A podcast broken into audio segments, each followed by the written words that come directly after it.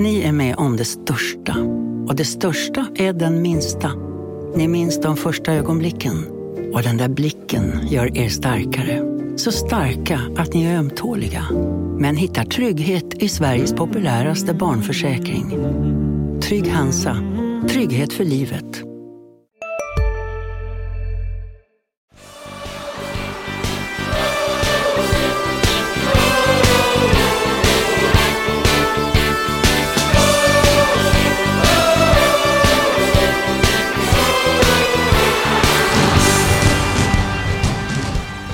3-1 förlust mot Öster, 2-0 förlust mot Skövde. Boys är nollat i Superettan. Mitt namn är Erik Persson. Ditt namn, Sebastian Rönnström, är just Sebastian Rönnström. Vad säger du om Boys eh, uppstart eh, på Superettan 2022? Ja, men det är väl en ganska eh, oroväckande start så sett till resultaten här. Visst, Öster tippat i toppen av många, samtidigt en, en hemmamatch eh, efter en prestation där man kunde kräva mer av boys. Eh, Skövde, eh, visserligen ett lag som vi varnar för på förhand och säkert många andra har, har gjort också, men som är ju ett lag som är tippat att hålla till längre ner i tabellen, så det har ju inte varit de här riktiga tungviktarna på det sättet eh, i inledningen här. Så nog skulle Boys eh, ha... Fast Öster kan väl vara en ja, potentiell tungviktare? Absolut, absolut. Men då, då Skövde här eh, nu sist så... Det, det lär ju komma ännu tuffare utmaningar här längs vägen och så sätt så är ju att börja med, med två, eh, två raka förluster eh, en ganska, eh, eller det är ju en, en tung start på säsongen och nog, eh, nog trodde man mer eh, om boys hittills. Sen är det bara i, i säsongens eh, linda här, men, men eh, lite mer hade jag förväntat mig. Det här är Landskrona Boys sämsta seriestart på tio år. Ja, det, det är ju eh, ett väldigt intressant eh, faktum. Eh, att just att att eh, man har ju, det är en lite ny sits eh, för det här laget också eftersom att man har haft eh, starka säsongstarter hela vägen under Billy Magnusson och Max Möller. Och ja, fått med, man... fått med några sena mål i premiärer Precis. tidigare och fått, fått resultat, en resultatmässig våg i inledningen av varje säsong i princip. Ja, Billy Magnusson och Max Möller. Ja men precis, så då, då är det ju tufft att liksom börja säsongen eh, med två raka förluster och då också att man får backa bandet till 2012 när, när Boys förlorade de två första matcherna i Superettan mot eh, BP och Brage med 2-1. Eh. Och då, då spelar Max Möller?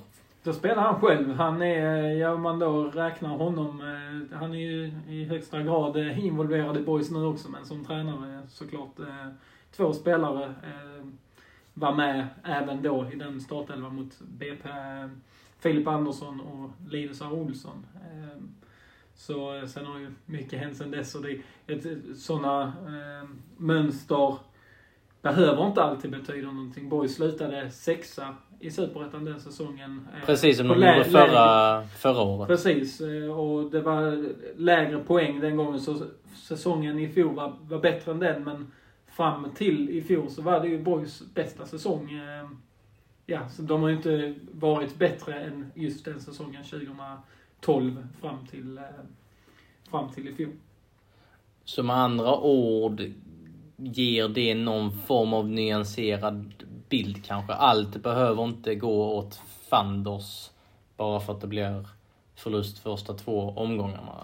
Även om Även om det, det, det, är en hel del kritiska röster nu och, och med all rätt för det har ju inte sett särskilt bra ut. Men det behöver inte betyda att detta blir en skitsäsong. Nej, det är alldeles för tidigt att, att säga. Det är också ett, till stora delar nytt lag som ska spelas ihop här och att allt inte sitter direkt från första början är, är väl naturligt. Eh, så än så länge finns det väl är det väl ingen kris så sett. Men eh, det är klart att boys här eh, framöver i, de kommande matcherna behöver få med sig poäng och kanske framförallt också spela bättre fotboll eh, för att, för att få lite mer arbetsro här. Jag, jag tror ju fortfarande att, att Boys med det grundspelet de har och, och den kvaliteten som finns i truppen, att de ska kunna hamna på en ganska stabil mittenplacering. Jag tror ju inte att det kommer bli en upprepning av förra vårens eh, storsuccé, men, eh,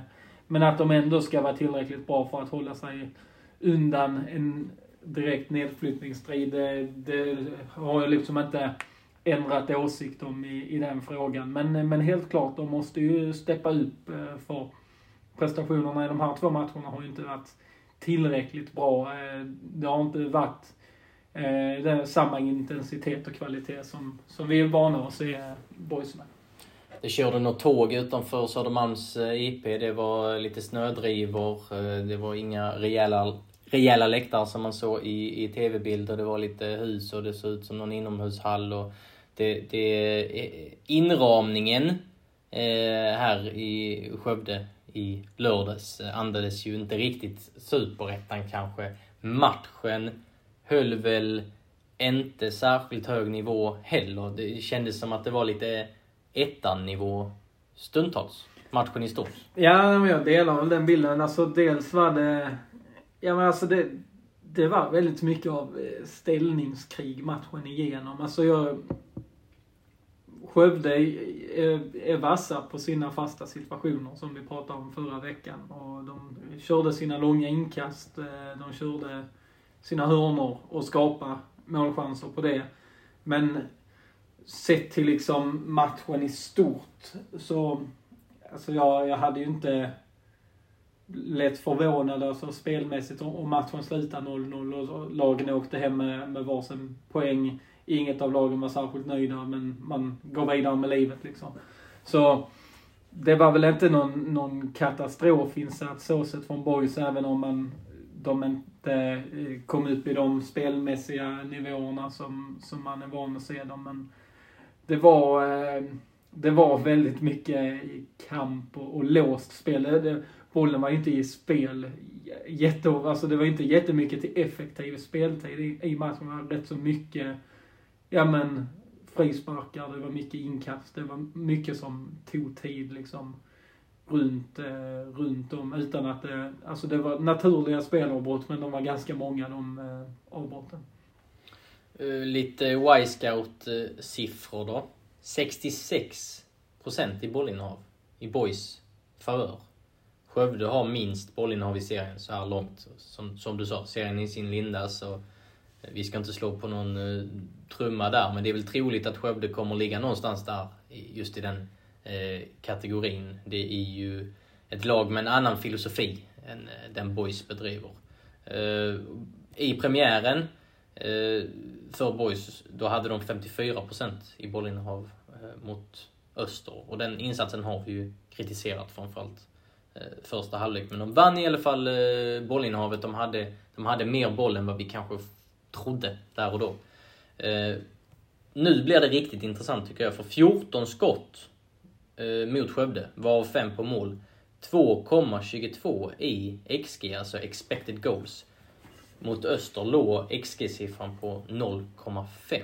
Då var det 7 avslut eh, mot Öster. Så att dubbelt så många avslut eh, och en betydligt högre XG-siffra än i premiären. Men det blev ändå en, en nolla Ja, det är klart man hajar till på en sån siffra. Den eh, expected goals-siffran här mot, eh, mot Skövde. För det, det är klart att med de siffrorna så borde man ha fått utdelning. Och det var några lägen där bollen faktiskt, ett läge i första halvlek och sen också ett i, i absoluta slutskedet där bollen var och dansa på mållinjen. Det var...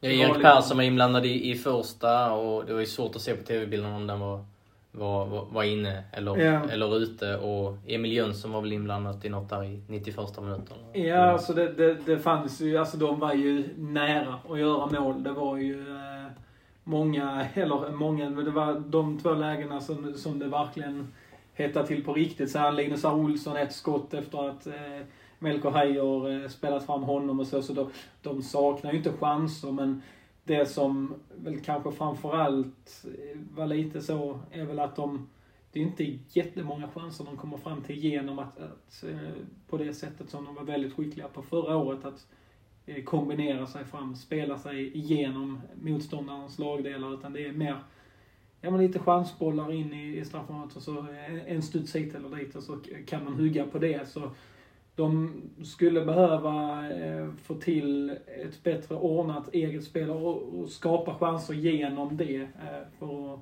för att bli ännu hetare framför mål. Men den siffran eh, där eh, i expected goals är intressant just eftersom att vi pratade, förra våren var det ju eh, hur effektiva boys var eh, på att ta vara på sina chanser. Det var inte jättemånga skott de hade, men de var väldigt effektiva.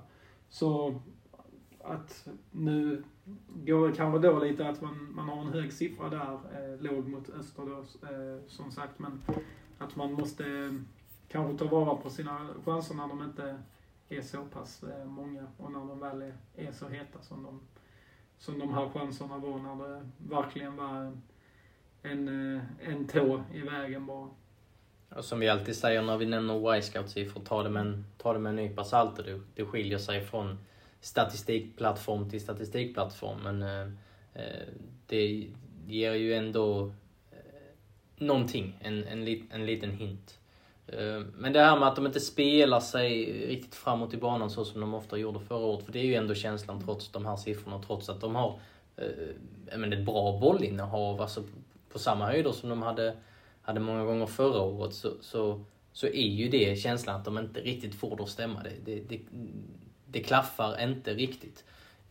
Är det, beror det på underlaget någonting? Nu har de ju spelat på, på naturgräs, vilket vi är glada för, för vi är väl naturgräsförespråkare. Starka förespråkare om det, det, det är vi ju, så vi ska inte sitta här och, och, och prata om det liksom på, på, på något konstigt sätt. Men nu, nu ska de ju spela på en konstgräsmatta till helgen mot AFC Eskilstuna och det har de ju pratat om förr, att konstgräs passar dem.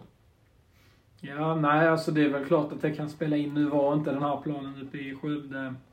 Man såg att det studsade till en del när de stod de här längre passningarna på marken. Så, så det är klart att det kan spela, eh, spela in i det hela. Men, eh, men just att de behöver bli eh, de behöver hitta mer med instinkt. Ofta låser det sig innan de kommer in på sista tredjedel.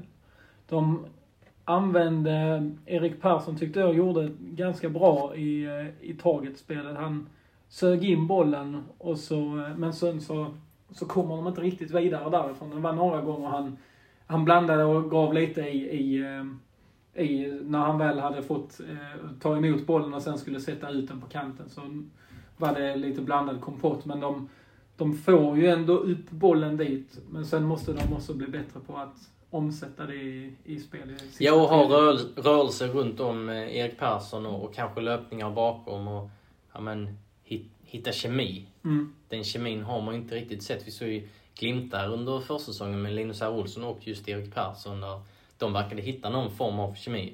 Den har vi inte riktigt sett de senaste veckorna. Nej, det, det behöver... Eh, det, det känns väl som att eh, både eh, om man tar ytterforwardsarna, alltså Robin Sabic och Linus Olsson, så har ingen av dem kommit igång och, och visat någon särskilt eh, bra form här i de två eh, första matcherna. Robin Sabic har, har, haft ett ganska tungt spelmässigt ända sedan han kom. Det har varit få, eh, få prestationer från honom som har varit på den nivån som man trodde. Det är ju finns eh, mycket tid kvar för honom att komma in i det här och jag tror att han kan bli en väldigt eh, nyttig spelare eh, och bidra med mycket. Men det, han har inte riktigt kommit igång än, Robin Savic. Ja, han skapade lite rubriker i början av förra säsongen när han hoppade in för sitt Värnamo. Gjorde mål i omgång två, gjorde mål i omgång tre. Det var, det var viktiga, viktiga mål för Värnamo. Ehm, och jag har ju också varit inne på tidigare att det, det kanske kan bli en uppgradering eh, efter Kevin Jensens flytt. Och det finns en del statistik från förra året som, som också tyder lite på det, även om det är lite haltande jämförelser med tanke på att Kevin Jensen spelade betydligt fler minuter än Robin Savic. Men eh, ska vi landa i att det är för tidigt och, eh, och prata om att Robin Savic är någon form av floppvärvning? Ja, nej men det tycker jag. Alltså han, han behöver flera av de varvningarna Boys har gjort är ju också tänkta lite på längre sikt. Man har skrivit längre kontrakt eh, nu än vad man har gjort eh, med, med sina spelare förr. Så det finns ju en, en större långsiktighet i, eh, i hela tänket. Och en sån som Andreas Murbeck hade också sina problem att anpassa sig innan han kom igång och, och spelade, var en av seriens bästa mittbackar förra året. Så, så där, där finns ju exempel på, på spelare som har behövt tid men sen blivit väldigt bra med tiden. Så det jag, ty jag tycker det är för tidigt att döma ut både, både enskilda spelare och laget som helhet. Men, men eh, den närmaste tiden här behöver man ändå steppa upp och, och komma med någon form av formbesked. För, eh, för annars kan man lätt hamna i en situation där man behöver börja jaga om man nu inte får resultaten med sig. Så, så det behövs eh, en utryckning, absolut. Men, eh, men eh, innan, innan jag har sett de här bristerna i några matcher till så vill jag inte sticka ut hakan och, och sätta någon krisstämpel på, på det här laget. Mm. Ska vi gå igenom målen då? 1-0. En fast situation, som du var inne på tidigare, av Skövde, där de är skickligt. En, eh, en frispark i ytterzon och eh, ja, mycket trafik i Amokadoras straffområde. Eh, det var väl Filip Ottossons gubbe som stormade fram och tryckte in bollen. Ja, vi kollar ju igenom de här målen flera gånger för att verkligen känna oss säkra. Och det är ju det är en spelare som kommer inlöpande från, ja men, i höjd med straffområdeslinjen och Filip Ottosson kastar ju faktiskt en blick på den här eh, sin markering eh, när, i samband med att frisparken slås. Och Aldin Basic pratar Precis, precis. Och då, eh, men sen så dyker han ju ut bakom Ottosson på bakre stolpen och, och då är Ottosson inte där när han eh, dyker upp. Så det är någon form av markeringsmiss där och, och de de eh, marginalerna är ju Skövde skickliga på att utnyttja just när det gäller fasta situationer. De, de är ett, eh, ett ganska primitivt lag som, eh, som spelar ut efter sina resurser och, och tar de chanserna de får. Och då, då gäller det att vara, vara vaken. Så, eh, ja, det var slarvigt. Skövde, den gamla sortens nykomling. Ja, lite så. Det, det, de senaste åren, både i Allsvenskan och i Superettan, tycker jag att jag har sett ett litet mönster. Att lagen som kommer upp eh, lite, alltså det, det är intressant det där med nykomlingar i ett större perspektiv. Att ofta förväntas nykomlingar ja, men börja spela en mer cynisk fotboll. Men ofta är det ju, de kommer ju från en lägre division där de ofta, ofta har varit spelet. det bästa laget och fått mm. spelet. Och så förväntas de då anpassa sig till en högre nivå och kanske ändra sitt spel. Och då, då ger det inte så bra effekt. Det vi har sett i både Allsvenskan och Superettan de senaste åren eh, tycker jag, ganska tydliga trender eh, på många lag. Varberg är ett litet undantag, men eh, Boys och Värnamo till exempel förra året i, i Superettan kom ju upp. Ja, Östersund om vi ska vrida tillbaka Sirius klockan. och så vidare. Flera sådana exempel på lag som har kommit ut från en lägre division men varit respektlösa och hållit i sin spelfilosofi och det har också gett eh, fina resultat.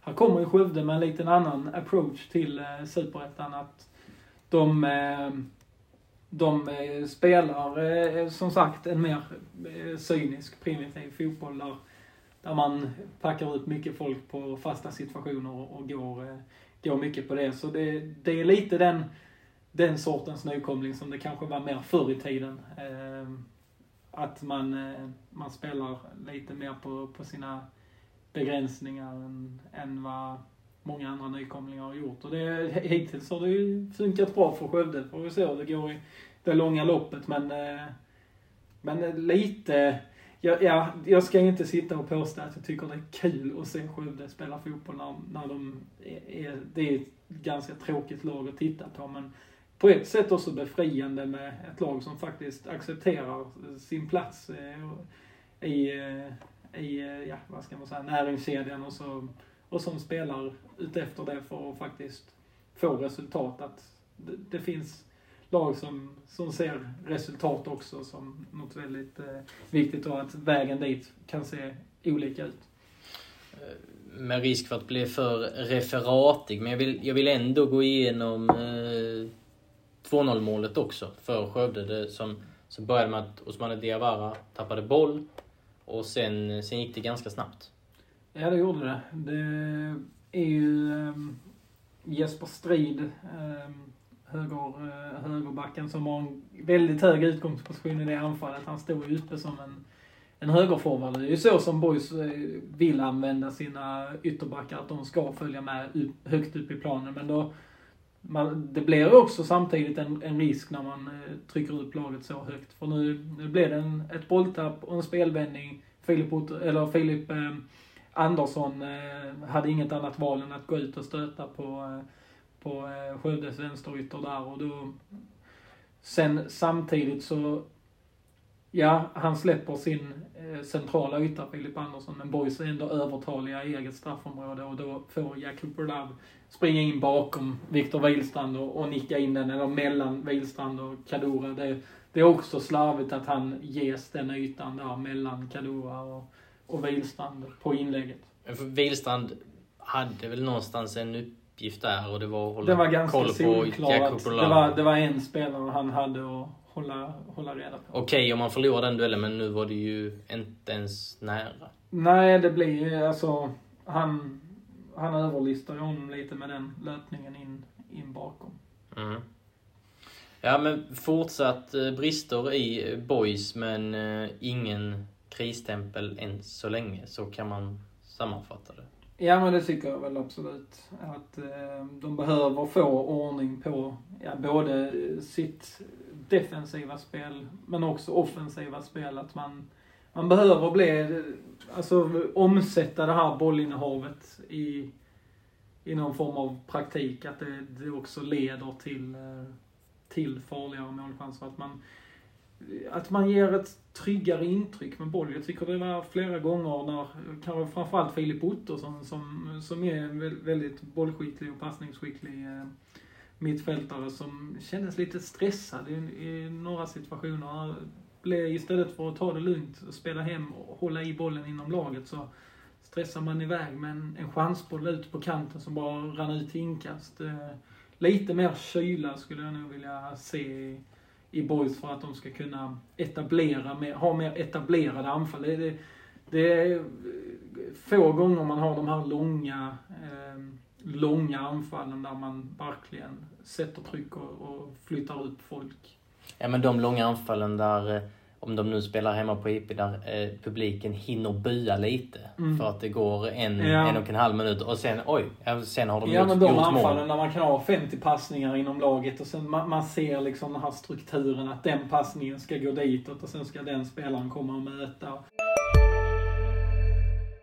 Har du också valt att bli egen? Då är det viktigt att skaffa en bra företagsförsäkring. Hos oss är alla småföretag stora och inga frågor för små. Swedeas företagsförsäkring är anpassad för mindre företag och täcker även sånt som din hemförsäkring inte täcker. Gå in på swedea.se företag och jämför själv. Dagens vinnarprognos från Postkodlotteriet. Postnummer 65209, klart till halvklart och chans till vinst. 41101, avtagande dimma med vinstmöjlighet i sikte. Övriga 10 500 postnummer, soligt och möjlighet att vinna. Oavsett när sommaren kommer till dig så kan du och dina grannar få dela på 48 miljoner i sommaryran. Ta chansen nu i maj på Postkodlotteriet.se. Åldersgräns 18 år. Kontakta stödlinjen om du eller någon anhörig spelar för mycket. Alltså... De, ja, den de, röda tråden har vi sett i tre års tid. Ja, ja, ja. Alltså det är inte det, är inte det att den är, är borta. Det är bara det att man, man har helt enkelt inte kommit till de anfallen där man har, har kunnat ja, men, eh, bygga och etablera spel på offensivt tredjedel. En spetsegenskap i fjolårets boysupplaga som jag ser det var att de hade förmågan att kunna vila med bollen och på så sätt diktera tempo och villkor och så vidare. Och där var ju Somal Madjed spindeln i det där nätet. Han spelar som bekant i HF nu, eller han spelar inte för han är fortfarande skadad. Filip Ottosson har den rollen. Eh, nu kritiserar du Filip Ottosson lite för hans insats mot Skövde och jag håller med. Han var, han var inte bra i den här matchen. Men är det, är det, är det där vi liksom ska lägga ansvaret alltså på eh, Filip Ottossons, eller i eh, Filip Ottossons fötter? Att det är han som ska styra det där och kunna vila med bollen. Det finns ju två spelskickliga, spelskickliga innermittfältare till där med Melker Heier och Adam Egnell som initialt ska ha en liten högre utgångsposition än Filip Ottosson kanske. Ja, nej, men, men det är väl någonting de måste hitta ja, igen? Ja, de måste hitta, få igång den här, för då, där är jättemycket kvalitet i de här spelarna. Det är tre bollskickliga spelare. Filip Ottosson eh, gjorde en, en godkänd match mot Öster och gjort det väldigt bra i, i vissa träningsmatcher. Så, så att han eh, har den kapaciteten och han är inte lika bra som Zuma Almadjed, men han, att han ska kunna fylla rollen och, och fortfarande liksom vara den spelaren som dikterar tempot. Det, det tror jag är tveklöst.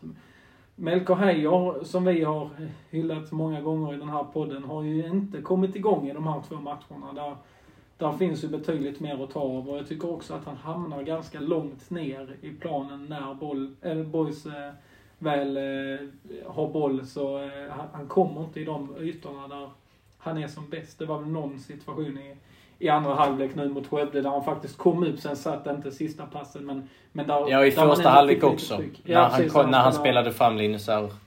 Eh, Olsson, så då, då hände det ju något ja, rent konkret. men det, det har varit för få gånger i de här två matcherna. Adam Egnell eh, har väl också en, en viss liksom anpassningsperiod innan han är, är fullt igång och, och, och eh, kan bidra med, med de kvaliteterna som han visar flera gånger i Gais i fjol. Men, men det är väl egentligen hela mittfältet som, som inte riktigt eh, har kommit upp i den nivån de brukar spela. Nej precis, för där finns ju en kapacitet. Absolut, Adam Egnell var ju... väldigt eh, skickliga spelare allihop. Adam Egnell ska ju dessutom vara en poängspelare, så det handlar ju också om att, att kunna ha en ja, men, mer eh, framåtskjuten eh, utgångsposition. Filip Ottosson var ju också bra där, hittade något nytt i sitt spel, eller nygammalt kanske, i mm. sitt spel när han eh, fick en, eh, en framåtlutad position förra året. Så att eh, de där mittfältarna kan ju leverera. Filip Olsson levererade också en del poäng. Så att det är ju inte, det är inte modellen det är fel på där, utan det är väl snarare att de ska hitta formen, känns det som. För då kan, ja, det, då kan det skjuta i höjden om de gör det. Ja, och även att de behöver hitta kemin med spelarna som är framför då, som är också liksom sliter lite med, med formen här i, i början. Linus Olsson, Robin Sabic och, och så här att man att de här sex spelarna kan funka mer som en enhet, att, inte, att de sitter ihop på ett bättre sätt. Ja, och återigen pressspelet det var vi inne på efter Östermatchen. Det funkade inte och det eh, är ju fortfarande en, eh, en skönhetsfläck där på något sätt eh, som måste åtgärdas. Det handlar ju också om, om, om kemi och, och Erik Persson att han ska skicka signalerna att nu går jag, nu ska ni följa efter. Det är ju inte många gånger man har, man har sett det. Så att, eh det är också en sak som Boys var ganska bra på förra året. Ja, vinna boll ganska högt upp och sen kunde det gå, gå snabbt. Och då hade de ju per automatik höga utgångspositionerna, hela laget pressade. Precis, då hade man ju möjligheten att redan tidigt när man vann boll skapa tryck i sista tredjedelen. Nu är det längre upp i plan. Det, det är några meter man måste ta varje gång man vinner boll eftersom man då har lägre utgångspositioner i, i pressspelet.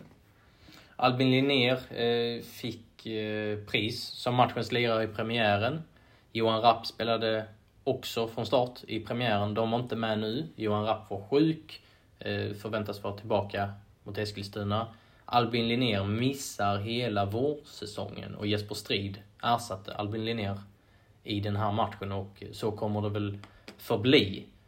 Albin Linnér, nyförvärvet från AFC Eskilstuna, bröt armbågen på en träning i förra veckan. Ja, det är ju ett, eh, ett tungt slag för Albin Linnér såklart, som ju eh, också är ny som sagt och har eh, behövt vänja sig vid något av en ny position för honom. Han har ju en en bakgrund som en betydligt mer offensiv spelare. Han har spelat liksom ytter, och även fungerat som wingback i, i vissa matcher.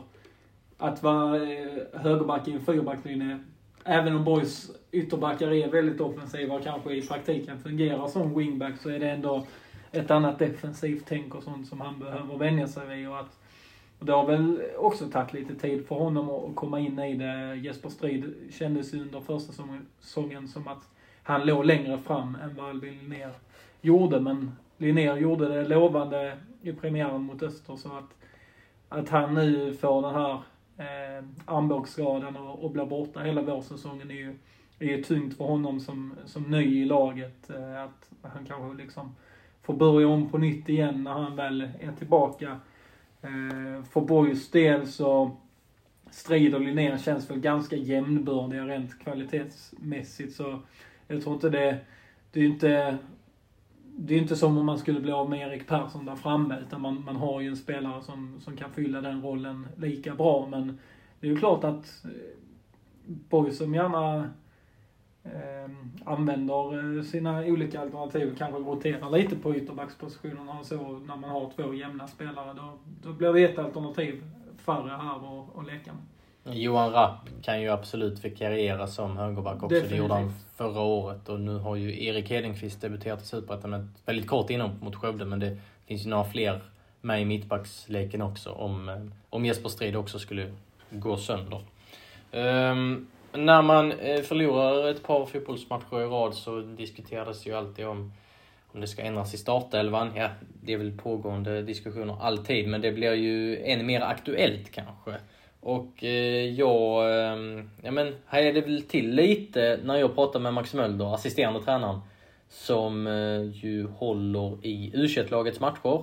Eh, under måndagen spelar Boys 1-1 där i u serien borta mot Kalmar. Osmane Diawara gjorde Boys mål och Max Mölder sa så här Eh, citatet lyder Fokus var att sätta tonen på den här säsongen i vår intensitet och löpvilja. Att inse, att inse att det är där allt börjar.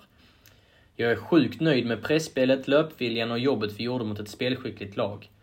Det här grabbarna satte tonen, nu gäller det att resterande följer efter.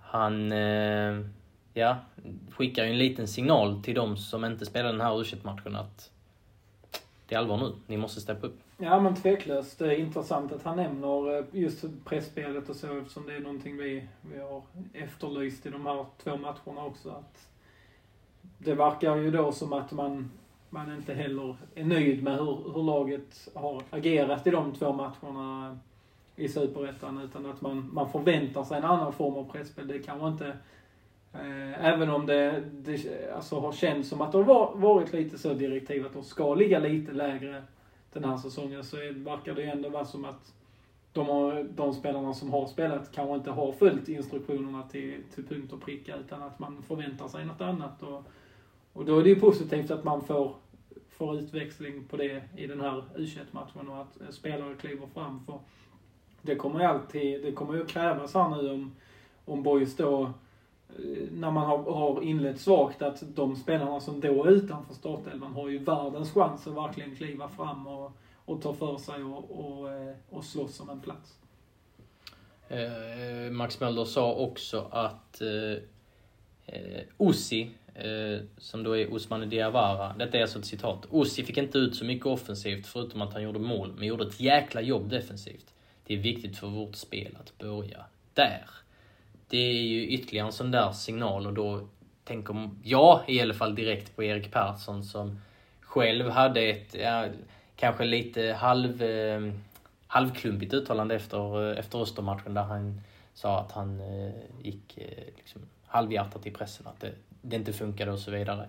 Eh, och han har ju dessutom hyllat Robin Hofsö som var en fantastisk pressspelare för Boys förra året. Hade andra brister, där Erik Persson är bättre, alltså tekniskt sett och målfarlighet och så.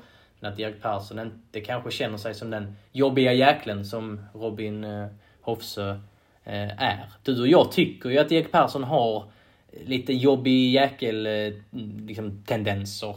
Eh, även om de skiljer sig åt då, Robin Hofsö och Erik Persson. Men eh, ska, är vi för liksom eh, eh, spekulativa här nu eller kan vi slå fast att det var en liten liten eh, passning till Erik Persson. När, ja, det, när Max Mölder säger så och berömmer ja, det, Diawara. Ja men det kan man nog ändå säga. Alltså, just kopplat till att, nej att, att det är det han, han lägger fokus på, att det var det de ville sätta i den här matchen. Att då, då är man ju inte, de är antagligen inte nöjda med hur det har sett ut i de här två matcherna och, och att man då är nöjd när det ser ut som man vill att det, att det ska se ut. Så att, att man kräver mer av, ja det, det är väl en självklarhet sett till att man har förlorat två Såklart. raka matcher och gjort en eh, svaga prestationer. Att man, att man vill, att man kräver mer av, eh, av laget. Så det är, ja, intressant men, eh, men inte, inte konstigt på, på något sätt. Mm. Max Möller berömde en drös spelare, han berömde hela laget, men han nämnde bland annat Erik Hedenqvist, Edvin Dahlqvist, Emil Jönsson, Kamil Jebara, Alen Smajic som spelar 60 minuter efter en eh, längre tids frånvaro än då. Eh, och att det var då Nikola Ladans bästa match i Boys eh, så här långt nyförvärvet från Gais. Tror du att det blir några skiften i startelvan till bortamötet med Eskilstuna på söndag?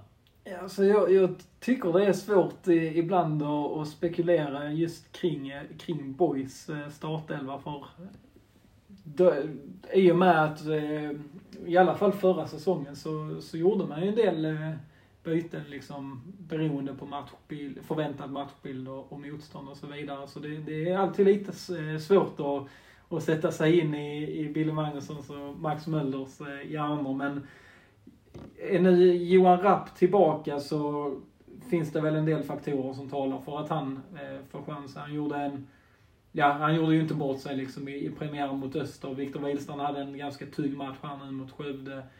Konstgräsmatch. Eh, man kanske vill då liksom jobba med och, och ha ett bättre passningsspel. Då är Johan Rapp kanske det bästa alternativet av alla mittbackar i en sån eh, typ av match. Så, så att han, om han nu bara är i fysiskt skick och går in och spelar från start så skulle jag väl tro kanske att han går in igen i startelvan. Eh, intressant det där med Ladan, men någonstans känner jag väl ändå att man nog ska fortsätta och, och, och ge de här tre spelarna på mittfältet som vi har, har pratat om fortsatt förtroende. För där, jag, jag tror det, det finns så mycket i dem så att man, man behöver fortsätta och, och ge dem förtroende för det, det kommer komma.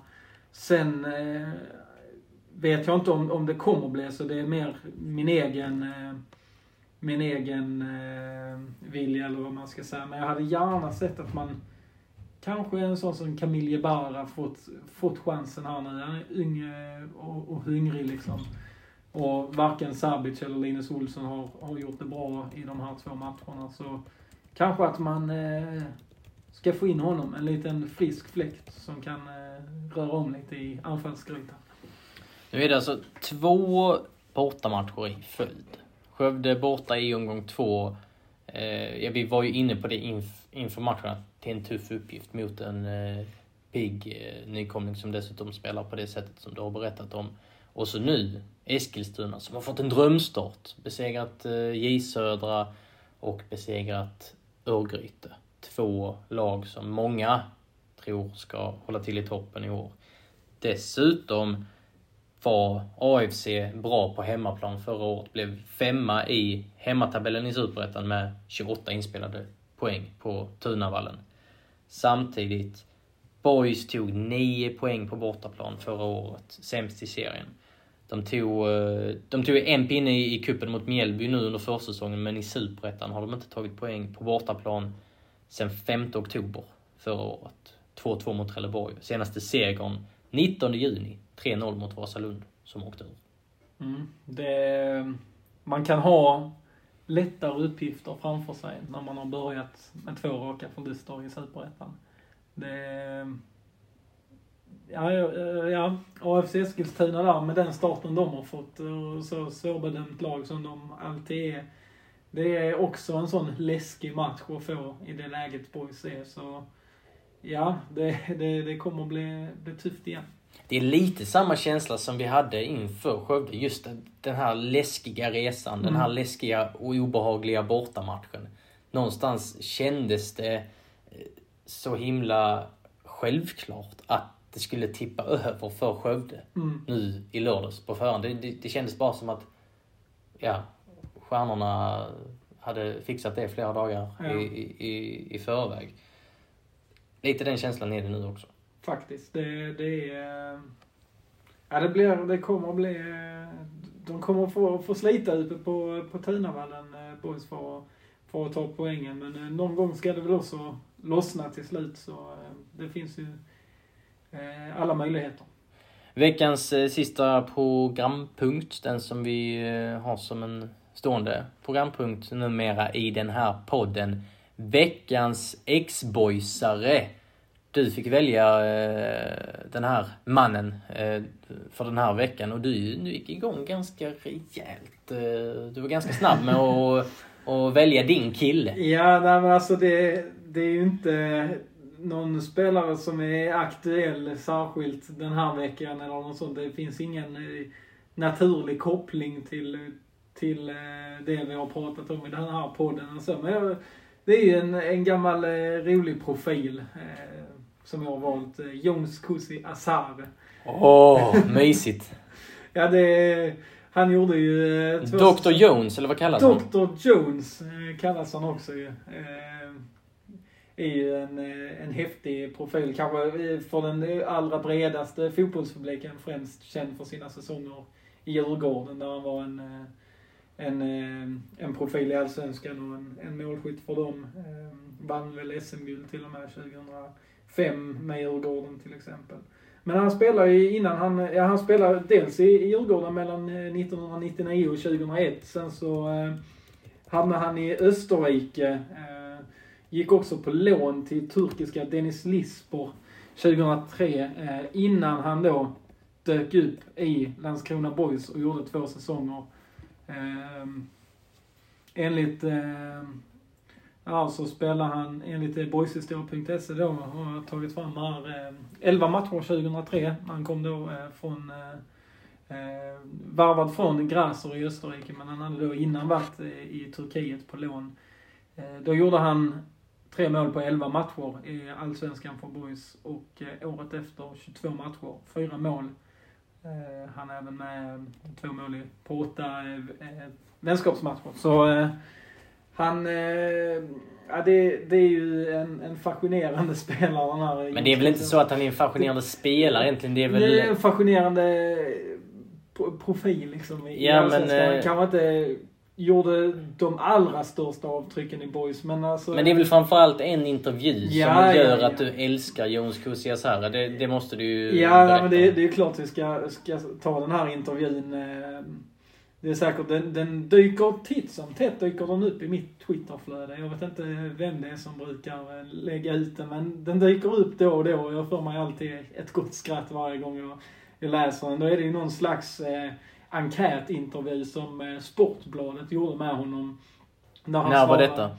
Eh, när detta var... Eh, nej, nu, nu sa jag faktiskt fel. Det är en intervju från Djurgårdens eget matchprogram 2001. Det är då eh, Sportbladet som har gjort en uppföljningsintervju eh, med honom faktiskt bara för två år sedan, 2020.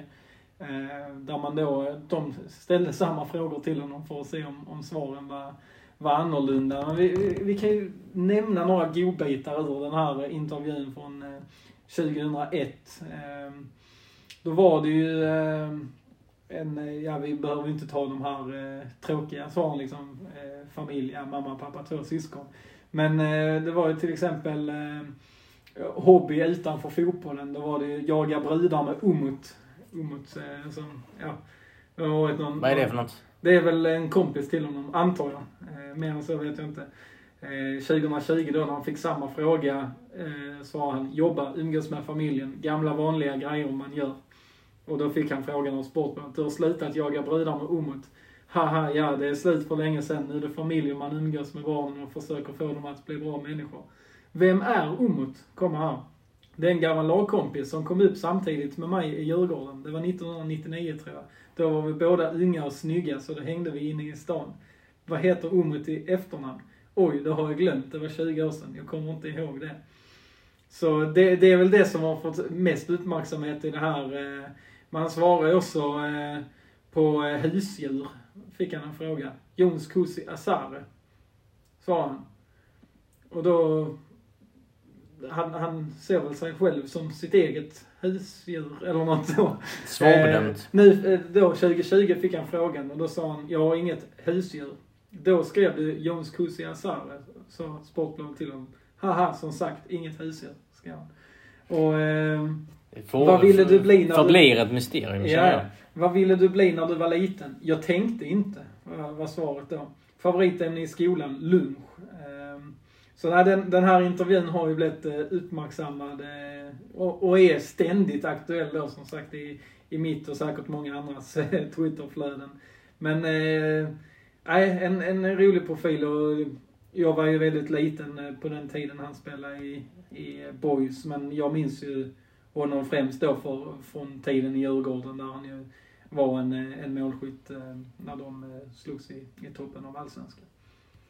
Ska vi eh, Han, avs... vi kan ju nämna då att han också gick vidare från Djurgården till Esbjerg och sen var han på lån i Ålborg. Sen hamnade han i Assyriska och den senaste klubben, eh, division 6-klubben Jarlaberg IF. Shit vad du gick igång på detta.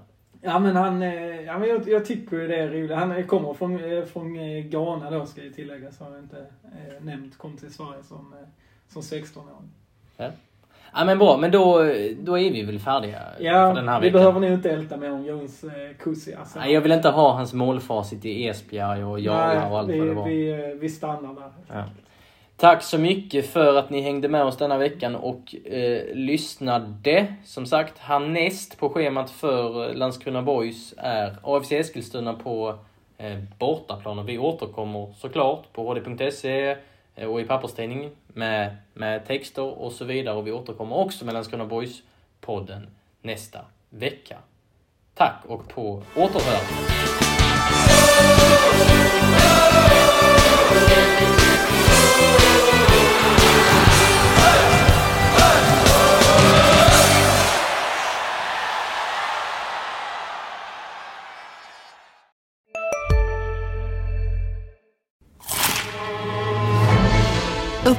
Det vackra ljudet av McCrispy Company för endast 89 kronor. En riktigt krispig upplevelse. För ett ännu godare McDonalds. Hej, Synoptik här. Visste du att solens UV-strålar kan vara skadliga och åldra dina ögon i förtid? Kom in till oss så hjälper vi dig att hitta rätt solglasögon som skyddar dina ögon. Välkommen till Synoptik.